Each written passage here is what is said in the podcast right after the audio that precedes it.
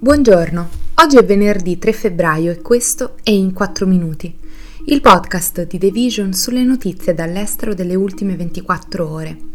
Parleremo degli Stati Uniti che aprono un'ambasciata nelle isole Salomone, dell'Unione Europea che raddoppia lo sforzo di addestramento militare in Ucraina e delle forze francesi che sequestrano un carico di armi diretto dall'Iran allo Yemen. Gli Stati Uniti hanno aperto un'ambasciata nelle isole Salomone dopo 30 anni di assenza, nel tentativo di rafforzare le relazioni diplomatiche nel Pacifico per contrastare la Cina. Il segretario di Stato americano Anthony Blinken, annunciando la notizia, ha spiegato che più di ogni altra parte del mondo, la regione Indo-Pacifica, comprese le isole, darà forma alla traiettoria del mondo nel XXI secolo. L'alto diplomatico statunitense ha comunicato l'intenzione di aprire una missione diplomatica nella nazione insulare del Pacifico già durante una visita nella regione lo scorso anno. L'ultima ambasciata americana sulle isole è stata chiusa nel 1993 a causa dei tagli di bilancio successivi alla guerra fredda, mentre gli Stati Uniti erano rappresentati da un ambasciatore con sede in Papua Nuova Guinea. L'apertura della nuova ambasciata nella capitale Oniara è diventata ufficiale a partire dal 27 gennaio. L'iniziativa degli Stati Uniti arriva in mezzo alle preoccupazioni di Washington e dei suoi alleati per le ambizioni militari di Pechino nella regione Indo-Pacifica, dopo che lo scorso anno ha stretto un patto di sicurezza con le isole stesse. Il presidente ucraino Volodymyr Zelensky giovedì ha fatto pressione sul suo omologo dell'Unione Europea in visita a Kiev, Ursula von der Leyen, per mandare avanti l'adesione del suo paese al blocco, mentre l'Unione Europea ha annunciato che raddoppierà il numero di truppe ucraine addestrate, portandolo a 30.000 unità. A giugno l'Ucraina ha ottenuto lo status ufficiale di paese candidato a diventare membro dell'Unione Europea, il primo passo di quello che molti funzionari ritengono sarà un processo lungo che potrebbe richiedere molti anni.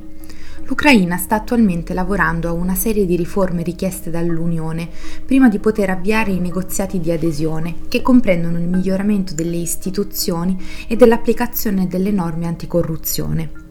I funzionari dell'UE non hanno fissato una data limite per l'avvio dei negoziati, affermando che dipenderà dal ritmo delle riforme dell'Ucraina. Giovedì la Commissione ha annunciato anche una serie di progetti di assistenza per il Paese, tra cui aiuti per accelerare l'uso di energie rinnovabili, aiuti alla ricostruzione, un nuovo centro all'AIA per raccogliere prove di presunti crimini di guerra russi e la promessa di 2400 generatori per aiutare il paese a mantenere il suo sistema energetico in funzione tra i diffusi attacchi missilistici russi. Nel frattempo, il capo della politica estera dell'Unione Europea, Joseph Borrell, ha annunciato una nuova espansione della missione di addestramento recentemente lanciata dal blocco per l'esercito ucraino. La maggior parte della formazione si svolge in Polonia e Germania. Le forze navali francesi hanno sequestrato a gennaio migliaia di fucili d'assalto, mitragliatrici e missili anticarro provenienti dall'Iran e diretti nello Yemen, secondo quanto riportato dal Wall Street Journal e dall'Associated Press.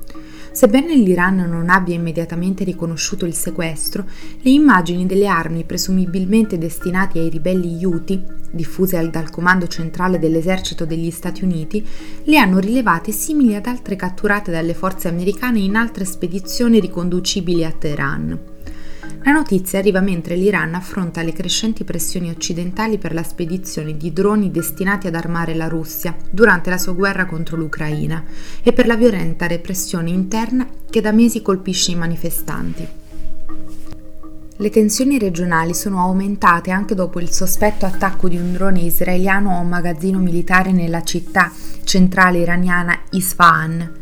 Il sequestro è avvenuto il 15 gennaio nel Golfo di Oman, uno specchio d'acqua che si estende dallo stretto di Hormuz, la stretta imboccatura del Golfo, fino al Mar Arabico e all'Oceano Indiano. Una risoluzione delle Nazioni Unite vieta il trasferimento di armi ai ribelli Houthi dello Yemen, sostenuti dall'Iran, che hanno conquistato la capitale del paese nel 2014 e dal marzo 2015 sono in guerra con la coalizione a guida saudita che sostiene il governo riconosciuto a livello internazionale. Questo è tutto da The Vision a lunedì.